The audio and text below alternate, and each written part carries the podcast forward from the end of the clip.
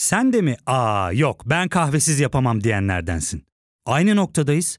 İlk ve tek kahve üyelik uygulaması Frink'le tanış. Hem bütçeni koru hem de hiç bitmeyen kahvenin tadını çıkar.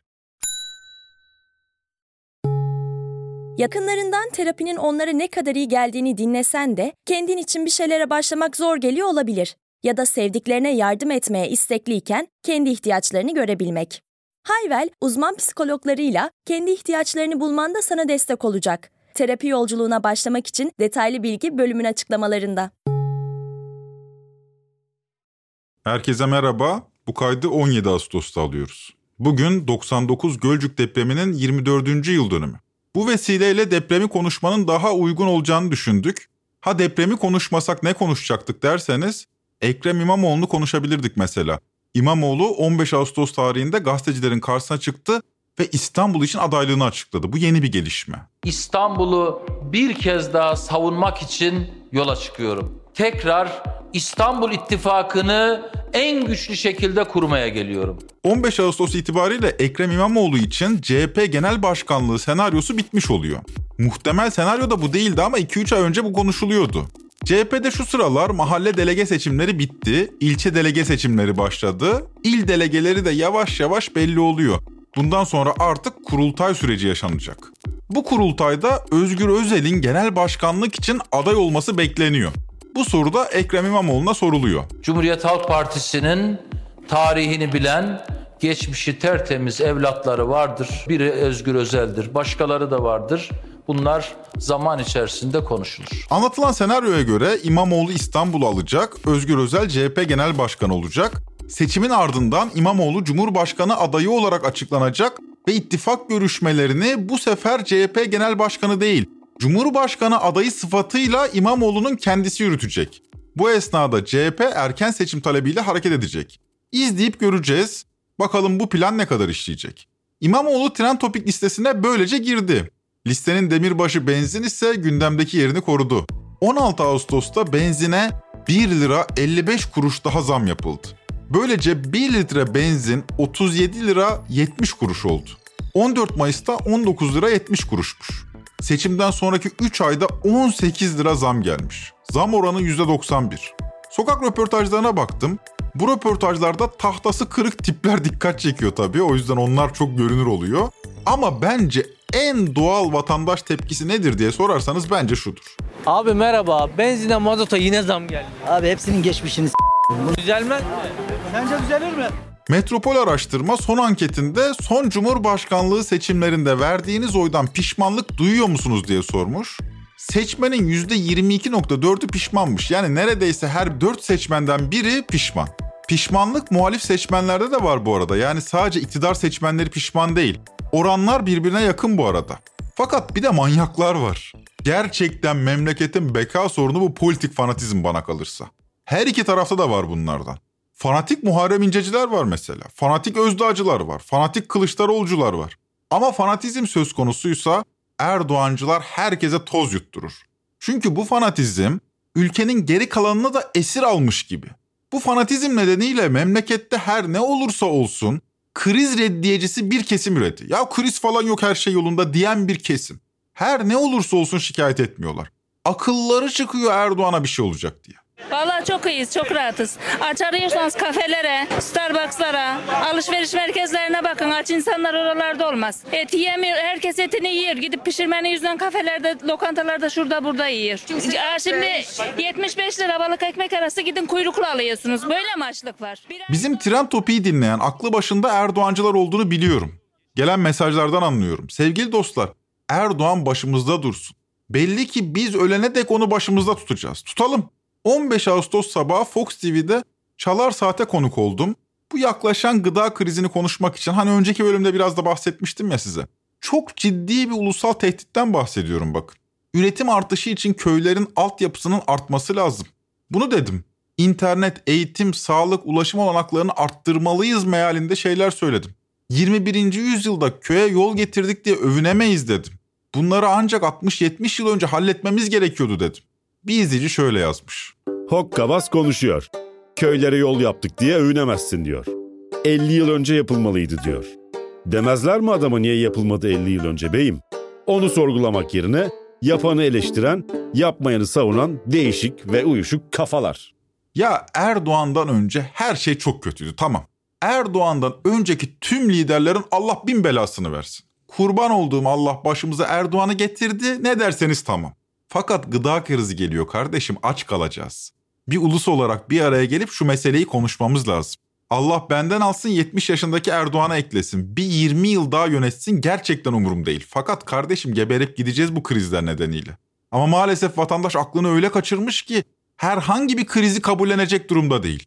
Krize ilişkin konuşan bizler ise algı yapıyoruz. Peş peşe zamlar geliyor akaryakıta. Ne durumda vatandaş alım gücü? Çok iyi. Sıkıntı yok diyorsun. Sıkıntı yok. Neden sıkıntı yok? Milletin 300 bine aldığı araba şimdi 600 bin oldu. Neden onu hiç dile getirmiyorlar da benzin yükseliyor? Onu dile getiriyorlar. Askeri ücret yükseliyor. Emekli maaş yükseliyor. Onu dile getirmiyorlar. hükümeti karalamak için, devleti karalamak için kesinlikle böyle şeyler uydurmasınlar. Kim yapıyor zamları? Kim yapıyor onları? Siz benden daha iyi bilirsiniz. Erdoğan mı yapıyor? Serbest politika diye bir şey var. Serbest piyasa diye bir şey var. Her şeyi e, ayağınız taşa takılsa şurada Erdoğan'dan biliyorsunuz. Öyle bir şey yok. Beni biliyorsunuz hiç öyle agitatif bir dilimde yoktu. Tek bir kez Erdoğan demedim. Propagandif konuşmadım. Konuşmanın tamamı gıda krizinin yarattığı tehdide ilişkindi. Çözüm olarak aile çiftçiliğinin ayağa kaldırılması gerektiğini söyledim. Ama bir sanal duvara çarpıyoruz maalesef. Politik fanatizm memleketin gerçek beka sorunlarının duyulmasını engelliyor. Bu iş muhalif kamuoyunda da var bu arada. Yani şişirilmiş haberlere de inanıyor onlar da. Neyse. Bugün 17 Ağustos. Memleketin gerçek beka sorunlarından birini etraflıca masaya yatıracağız bugün. Umarım Erdoğancılar da kulak verir anlattıklarımıza. Umarım anlattıklarımızın dandik politik gündemlerden biri olduğunu düşünmezler. Siz de öyle düşünmeyin lütfen. Eğer muhalif bir kişiyseniz muhalefetin de karnesi pek sağlam sayılmaz. Seçim dönemindeki fırsatı kaçırdılar. Başta altılı masa olmak üzere muhalefet güçleri ve aday Kılıçdaroğlu da seçim kampanyasında depreme hazırlığı anlatmadılar. Depreme ilişkin bir kamuoyu oluşturabilirlerdi, önemsemediler. Erdoğancılar Erdoğan'a zarar verir diye bu konuyu dillendirmekten imtina etmezler umarım. Ya da susmazlar.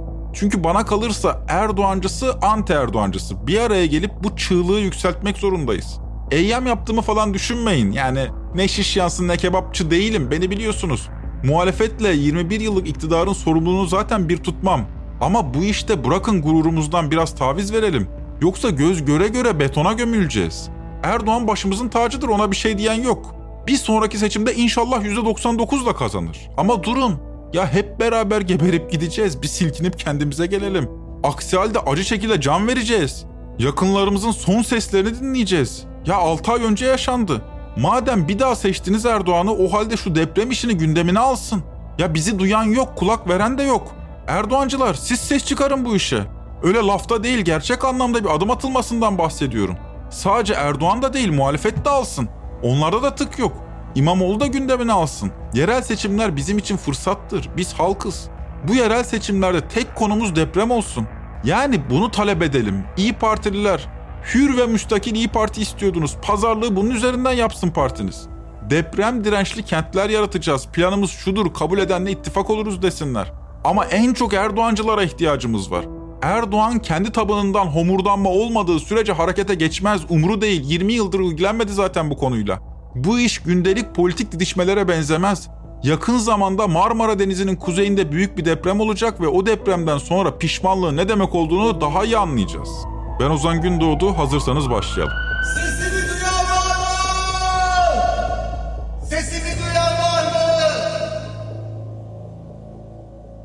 Bugün 17 Ağustos 2023. Bizim memleketin dörtte biri 24 yıl önceki felaketten sonra doğmuş. Bizim programı çok sayıda genç insan takip ediyor. Müsaadenizle ben kendi 17 Ağustos'umu anlatarak başlayayım. Kabus gibi bir gündü. Ben Ayvalık Altınova'daydım o yaz. Yani depremi birebir yaşayan bir kişi değilim.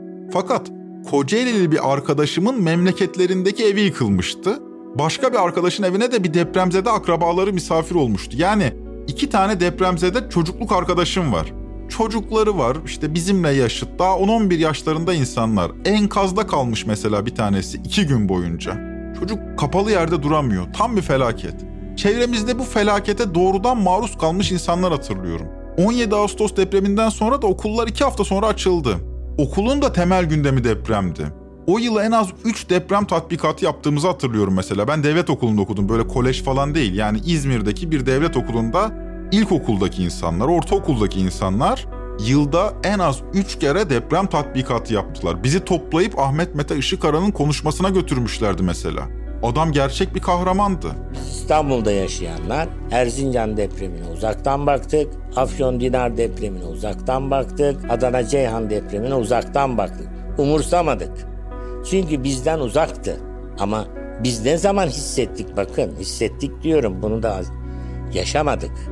Yaşayan Yalova'dır, Gölcük'tür, Kocaeli'dir, Sakarya'dır, Düzce'dir, Bolu'dur. Biz hissettik. Ve o zaman İstanbul ayağa kalkınca tabii kültür burada, medya burada, ekonomi burada, sanayi burada, borsa burada. Ne oldu? Türkiye bir deprem ülkesiymiş oldu. Yani o kadar geç uyandık ki ve o, o sürece kadar o kadar sorumsuz yaşadık ki şimdi onun bedelini ödüyoruz. Evet aslında Türkiye 1950'li yıllardan itibaren kente göçün başlamasıyla birlikte imara başlamıştı. Yani Türkiye kentleri esasında 1950'lerden itibaren büyümeye başlamıştı. Ama o yıllar içinde kentte hızla semiren müteahhit takımı siyasetle ilişkilenebildi. Zaten kurumsal bir çok partili hayatımızda olmadığı için bu ilişkilenme kolay oldu. Ta o zamandan beri imar rantını dağıtan devlet müteahhitlerle kirli bir ilişki içinde oldu. Düşünün kentler bir yandan kendi iç nüfus artışıyla zaten büyüyor ve zaten bu ilave bir konut talebi demek. Bunun bir de köyden kente göçle beslendiğini düşünün. %90'lık köylü nüfus ancak 1980'de %50'ye geriliyor. Bugün %10'un altında. Kontrolsüz bir göç akını. Hele ki 80'den sonra. 70'lerde ücretli çalışan nüfus %20'ler düzeyindeydi. Bugün %70'ler düzeyinde. Neden? Çünkü köyünden toprağını satarak gelen insanlar, köylüler kentte işçi oldular. Bu nedenle Türkiye'nin müteahhitlik sektörü Avrupa ülkelerinden çok daha hızlı büyüdü. Siyaset ve inşaat bizde hep el ele yürüdü. 17 Ağustos'ta bu kirli ilişki de teşhir olmuştu. 12 Eylül 1980'de kurulan rejim 17 Ağustos 1999'da çürüdüğünü hissettirmişti aslında. 20 yıldır süren enflasyon, kronikleşmiş finansal krizler, bankalar batıyor, faili meçhuller var. Çeteler siyasetçilerle görüntü veriyor. Bir yandan tepemizde asker duruyor ve güm diye bir deprem. 17 Ağustos'ta hakikaten büyük çaplı bir ulusal deneyim yaşamıştık. Bu deneyim sadece bir deprem değildi. Üzerimizden 90'lar geçmişti ve finali 17 Ağustos'ta yaptık. Bazen eski Türkiye güzellemeleri falan görüyorum. Aman arkadaşlar bunun eskisinin de övünülecek bir tarafı yoktu. Ama yine de ilk gün azar kaymayan bir dili vardı devletin. Ahmet Mete Işıkara neden meşhur olmuştu biliyor musunuz? Çünkü Işıkara hocayı önümüze koyan Bülent Ecevit'ti. Devlet katından yapılan ilk açıklamada Ecevit, Işıkara'nın tavsiyelerini halka taşıyordu. Kandilli Rasathanesi Müdürü Sayın Profesör Ahmet Mete Işıkara ile görüştüm. Beklentileri sordum. Dedi ki asıl şok e, geride kaldı. Fakat artçı depremler devam ediyor ve daha bir süre devam edecek. Onun için bir tavsiyesi şu. Hasarlı binalara kesinlikle girilmesin. Bir süre daha beklensin. Yani deprem yerine oturuncaya kadar bir süre daha beklensin. Bir de paniğe kapılınmasın. Çünkü birçok hasar panik yüzünden, birçok can kaybı veya yaralanma paniğe kapılma yüzünden oluyor. Paniğe kapılmalar dolayısıyla trafik aksıyor. Onun için bu iki tavsiyeye özenle uyulmasını diliyorum ben de. Devletin iletişimi açısından 17 Ağustos 6 Şubat karşılaştırması güzel olabilir ama sulandırmayalım işi. Fakat şu vardı, baştaki hükümet göreve geleli henüz 3-4 ay olmuştu. E eskisi de bir yıl falan kalmıştı. Öncekini de asker göndermişti falan filan derken herkes krizi rahat konuşabilmişti. Çünkü ortada gerçek anlamda tek bir sorumlu yoktu. Herkes sorumluydu. Bugün daha farklı. Bugün 21 yıllık bir iktidar var ve maalesef burnundan kıl aldırmıyor. Dolayısıyla depremi politik gündemden bağımsız konuşamıyoruz. Belki de şöyle demek daha doğru. Politika zihnimizi bulandırıyor, objektif bir gözle meseleye bakmamızı engelliyor. 17 Ağustos'ta kelimenin tam anlamıyla çuvallamıştı sistemimiz. Hiç ama hiç deprem diye bir şeyden endişelenmemişiz biz o zamana kadar. 98 Adana Ceyhan depremiyle bir irkilmişiz de İstanbul'dan uzaklık Işıkar Hoca'nın dediği gibi tam etki etmemiş zihnimize. 17 Ağustos'ta çok acayip bir şey oldu ama. Tüm ülkenin suratına buz gibi bu gerçek çarptı. Memleketin her bir yerinin altı cephanelik gibiymiş meğer patlamaya hazır. Ve bizim yeterli hazırlığımız yokmuş. Ve İstanbul depremi de yaklaşıyor. Az kaldı.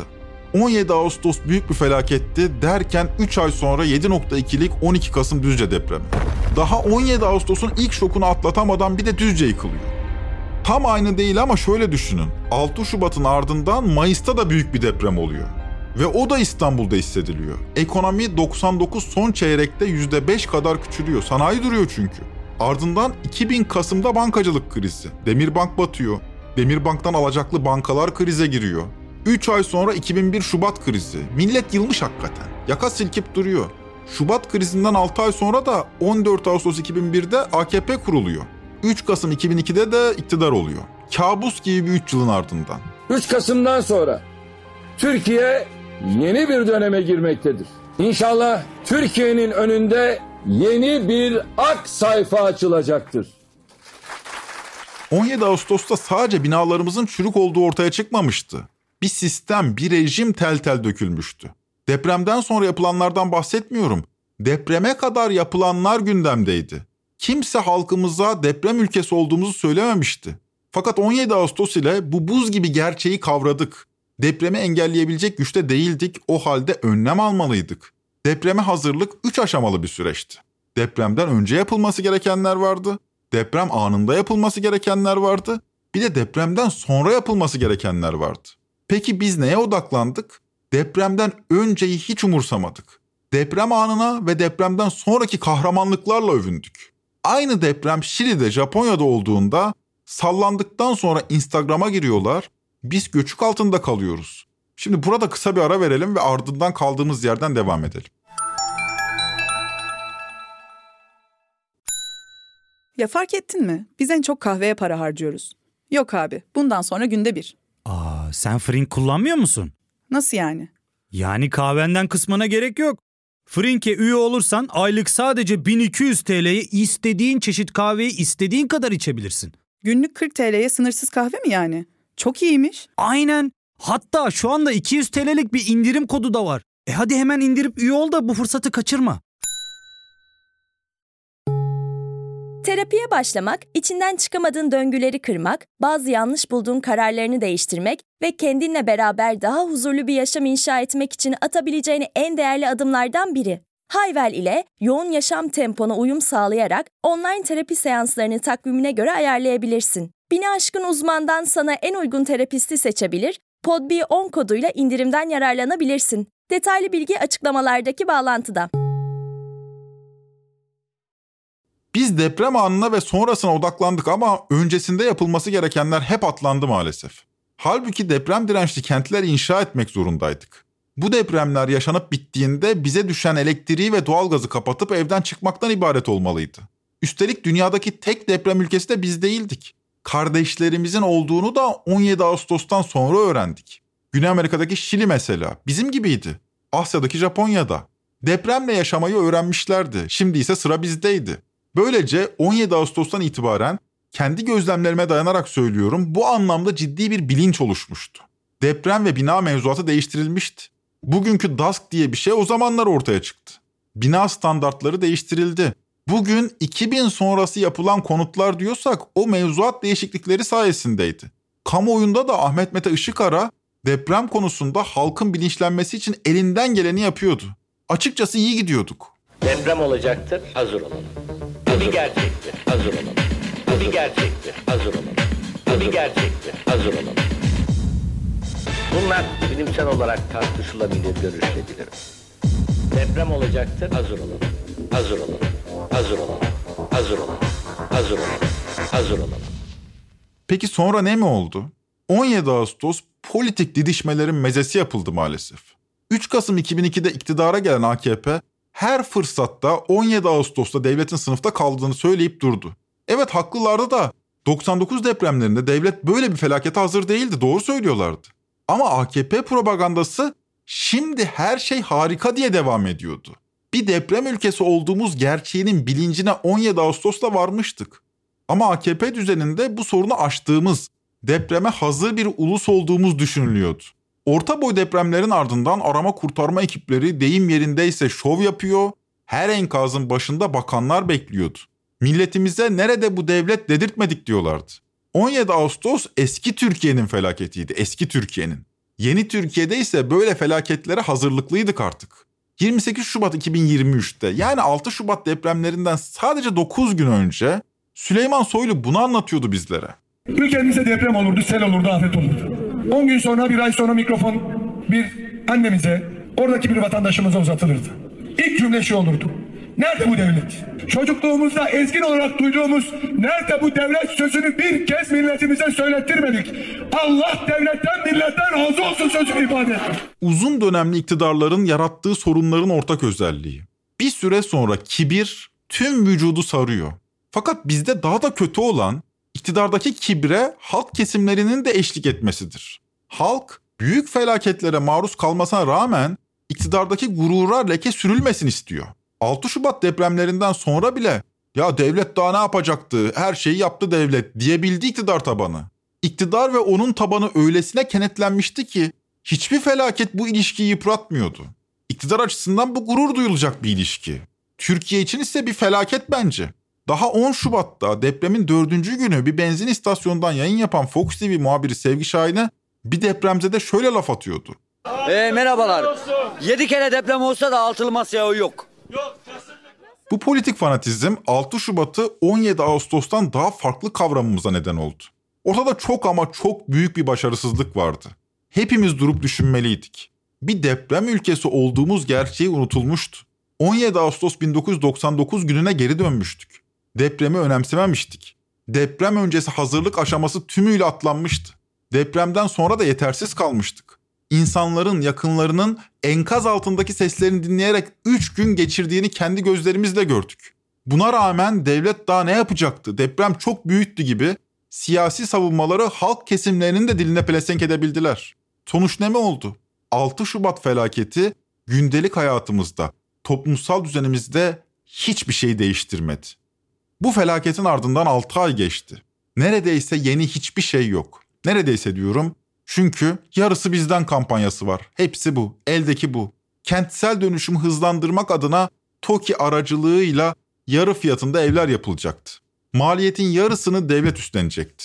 Kampanya Nisan ayında tanıtıldı. İstanbul'da 100 yılın dönüşümü. Çevre, Şehircilik ve İklim Değişikliği Bakanlığımız öncülüğünde büyük dönüşüm yarısı bizden kampanyasıyla başlıyor. 2 artı 1 daireleri 750 bin TL'ye, 3 artı 1 daireleri 900 bin TL'ye, aylık 5625 TL'den başlayan taksitlerle yerinde ve vatandaşlarımızın rızasıyla dönüştürüyoruz. TOKİ eliyle inşa edeceğimiz yeni yuvalarımızı en geç 2 yıl içerisinde bitirip vatandaşlarımıza teslim ediyoruz. Bu süreçte 10.500 TL taşınma, aylık 5250 TL kira desteği veriyoruz. Fakat maalesef yarısı bizden kampanyası arzu edilen sonucu doğurmadı. Bir kere İstanbul'a dönüştürülmesi gereken 1,5 milyon bina varken yarısı bizden kampanyası 250 bin binayı hedefliyordu. Yani %100 başarılı olsa bile dönüştürülmesi gereken her 6 konuttan biri dönüşecekti. Öte yandan dönüşümü sadece TOKİ'nin üstlenmesi piyasada tekelleşme yaratarak fiyatları yukarı çıkarttı. Zaten konut fiyatları, inşaat maliyetleri kentsel dönüşümü yavaşlatırken yarısı bizden kampanyası beklenenin aksine süreci daha da yavaşlattı. Son 6 ayda yeni ne yapıldı? Yarısı bizden kampanyası etkili sonuç doğurdu mu sorusunu Avcılar Belediye Başkanı Turan Ançerli'ye sordum. Cevabını beraber dinleyelim. Uygulamaya başlanan yarısı bizden kampanyası son 6 aydaki kentsel dönüşümü durduran ve yavaşlatan bir etkiye neden oldu. Bu kapsamda bizim bildiğimiz inşaatı başlamış herhangi bir bina bugün itibariyle yok. Tüm herkes yani bakanlık ve tüm Türkiye biliyor ki Türkiye'de riskli konut sayısı 6 milyonu aşkın. Acil yenilenmesi gereken konut sayısı 1,5 milyonu aşkın. Bu kampanyada öngörülen sayı 250 bin. Dolayısıyla ihtiyaç ile çözüm arasında bir uyumsuzluk var. Büyük ölçüde seçim şekeri gibi görünen yarısı bizden kampanyasıyla bu iş olmuyor. Fakat işte bizim büyük çaresizliğimiz. Bunu dile getirdiğimizde iktidara zarar vermeye çalışan bozguncular oluyoruz, algıcılar oluyoruz. Halbuki tablo ortada. Bu koşullar altında, bu finansman şartlarıyla, bu ekonomik koşullarda, bu konut fiyatlarıyla halkın kentsel dönüşüme girişmesi hemen hemen imkansız. Avcılar Belediye Başkanı Turan Ançerli'ye kentsel dönüşümün avcılardaki ortalama fiyatını da sordu. İyi bir öneri yani iyi bir rakam. Tabii riskler olduğu için fiyat yükseliyor. Risklerden de kastımız şu. Kriz riskleri hala var. Yani kriz oldu bitti geçti. Stabil bir Türkiye'de olmadığımızı herkes biliyor. Dolayısıyla üç gün sonra yine döviz ne olacak, faiz ne olacak tartışmaları oluyor olması nedeniyle yeni krizler olma riski fiyatları yükseltiyor. Fakat bizim avcılarda makul fiyatlar hala rekabetçi olması nedeniyle makul fiyatlar birim metrekaresi 15 bin civarında. Dolayısıyla 100 metrekarelik bir daire 1,5 milyona inşa edilebiliyor. 100 metrekare bir konutunuz var ve depreme dayanıksız bir binada oturuyorsunuz. Avcılarda 1,5 milyon TL vermeniz gerekiyor ki eviniz dönüşebilsin. 1,5 milyon TL. Bir asgari ücretlinin 131 aylık maaşı ediyor. Bu tutarda 10 yıl vadeli bir konut göz çektiğinizde ana paranın iki katı kadar da faiz ödüyorsunuz. Yani 5 milyona yakın bir para ödüyorsunuz toplamda. Fakat kentsel dönüşümü teşvik için faizin yarısını devlet karşılıyor. Bu olumlu bir şey. Yani 1,5 milyon TL çekince yaklaşık 3 milyon TL geri ödüyorsunuz. Aylık taksitiniz ama en az 30 bin TL. Bu her ailenin harcı değil kabul edelim. Dolayısıyla devletin finansmanda daha bonkör davranması ya da daha farklı finansman modelleri bulunması gerekiyor. Bu meselede devlette para yok ki lafını sıkça duyuyorum. Bu noktada şirket ile devlet arasındaki farkı kurcalamak gerekir. Bir şirket parası bittiği için fonksiyonlarını yerine getiremeyebilir. Ama aynı durum devlet için geçerli değil, olamaz. Devletin temel fonksiyonu, varlık nedeni adaleti ve güvenliği tesis etmektir. Egemenlik gücünün dayandığı referans odur. Ben egemenlik gücünü kullanıyorum çünkü adalet ve güvenlik bana emanet. Bu noktadan geriye düşemez devlet. Mesela paraya sıkıştım, doğu sınırını korumayı bırakıyorum diyemezsiniz. Param bitti, mahkemeleri kapatıyorum diyemezsiniz. Param bitti, polis teşkilatını lav ediyorum diyemezsiniz. Aynı şekilde param bitti, binaları onaramıyorum da diyemezsiniz. Bu bir güvenlik meselesidir. Bir lüks değil, hayatta kalabilmek için ihtiyaç duyduğumuz bir güvenlik tedbiridir. Üstelik bu bir ihtimal değil, bir hakikat. Yani deprem olacak mı, olmayacak mı diye bir sorumuz yok bizim. Bugünün deprem dedesi Naci Görür'e kulak verelim. İstanbul'da pay tartışmasını bırakın. Size ne yahu? Tek şey bilsen. Deprem muhakkak olacak.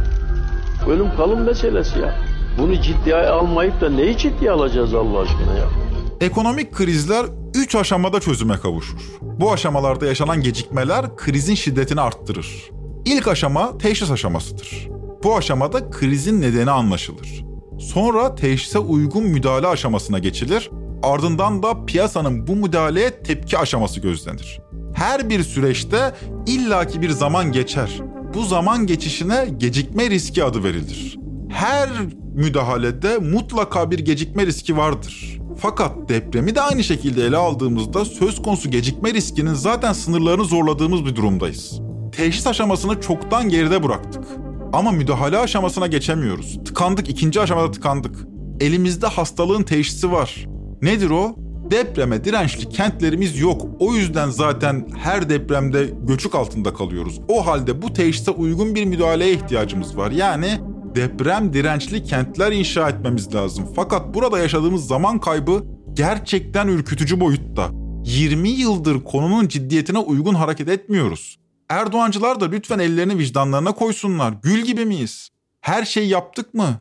Ya Erdoğan'dan daha iyi kim yapacaktı? Kimse yapmayacaktı kardeşim. En güzeli Erdoğan'da da yaptık mı? Onu soruyorum. 21 yıldır Erdoğan tarafından yönetiliyoruz ve belli ki bir süre daha Erdoğan tarafından yönetileceğiz. O halde böylesi yüksek egolu bir iktidar varken zor ama şapkayı önümüze koyup adım atmamız gerekiyor. Önceki bölümde ifade etmiştim. Türkiye'nin yapı stoğunun %52.6'sı 2000'den önce yapılmış. TÜİK verisi bu. 6 Şubat'ta gördük ki 2000 sonrası konutların durumu da garanti değil. Hele ki kamu binalarının ne kadar önemli olduğunu 6 Şubat'ta anladık. Hatay Havalimanı'nın pistinin kırılması nelere mal olmuştu bir hatırlayın. Naci Görür 16 Ağustos'ta Demirören Haber Ajansı'na konuşmuş. Destek ve kurtarıcı ekibin dışarıdan gelmesi lazım. Ya da uluslararası ekibin yardımın gelmesi lazım. E bizde doğru düz havaalanı bile yok. Yani belki ilk depremde o şu andaki yapılan İstanbul Havaalanı devre dışı kalacaktır. Niye? E çünkü zemini nedeniyle nasıl Hatay'da havaalanı kalmadı burada da aynı şey olacaktır.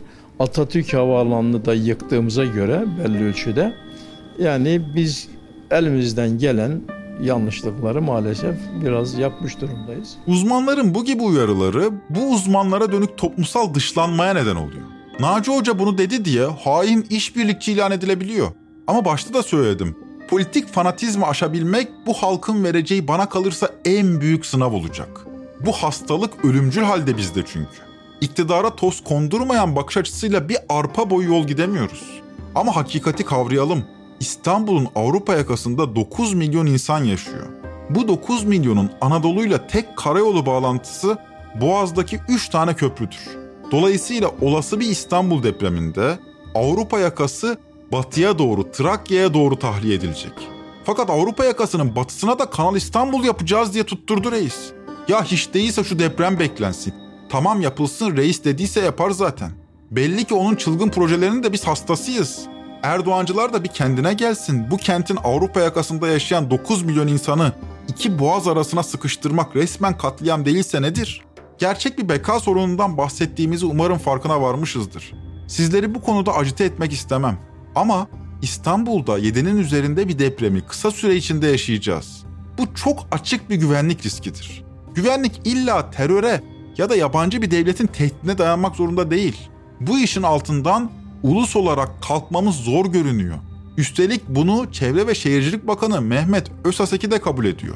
Bir hafta önce yaptığı basın toplantısında yaklaşan tehdidin büyüklüğünü adeta itiraf ediyor bakan. Türkiye'nin en iyi uzmanları bizde zaten bakanlık nezdinde. İstanbul'da da bu işe gönül veren veya bu işe kafa yoran, katkıda bulunmak isteyen kim varsa gelsin orada söylesin. Ve bir yol haritasını netleştirelim.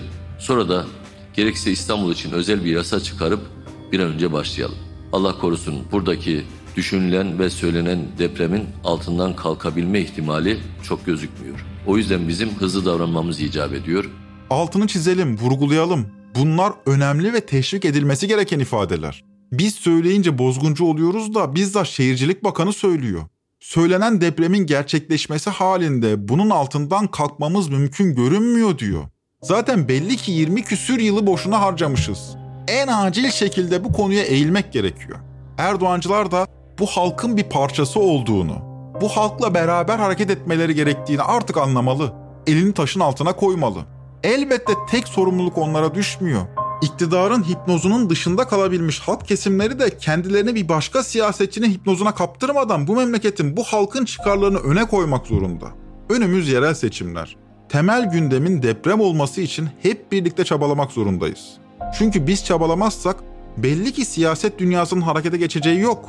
Biz siyasetçileri harekete geçiremezsek sonumuzun ne olacağı da ortadadır. Seçimleri geliyor. Yerel seçimler. Ben yine bir kampanya yapacağım. Yerel seçimlerde bu depreme hazırlığı gündeme getirelim diye. Ben eminim ki yine olmayacak bir şey yani. Yani keşke olsa. Naci Görür elinden geldiğince konuyu gündeme taşımaya çalışıyor. Bir diğer meşhur jeolog Celal Şengör bir ay önce İstanbul'u deprem nedeniyle terk etti. Bu bölüme bir kırmızı alarm bölümü olarak kodladık. Biraz sosyal sorumluluk gibi düşünün. Gazeteciliği aktivistçe yaptık. Size bir çağrı yapıyoruz.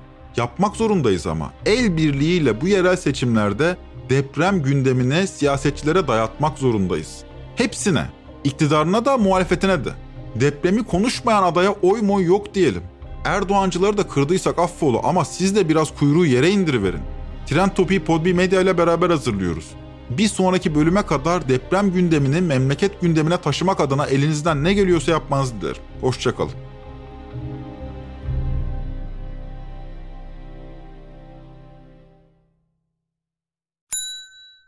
İlk ve tek kahve üyelik uygulaması Frink, 46 ildeki 500'den fazla noktada seni bekliyor. Açıklamadaki kodu girerek sana özel 200 TL'lik indirimden faydalanmayı unutma. Hadi sen de Frink üyeliğini başlat, kahven hiç bitmesin. Hem bugününe hem yarınına katacaklarıyla terapi yolculuğuna ve daha iyi hissetmeye bugün Hayvel ile başla. Açıklamadaki linkten Hayvel'i indir, ücretsiz tanışma görüşmelerinin ardından bütçene uygun seans paketini seç ve terapi yolculuğuna başla.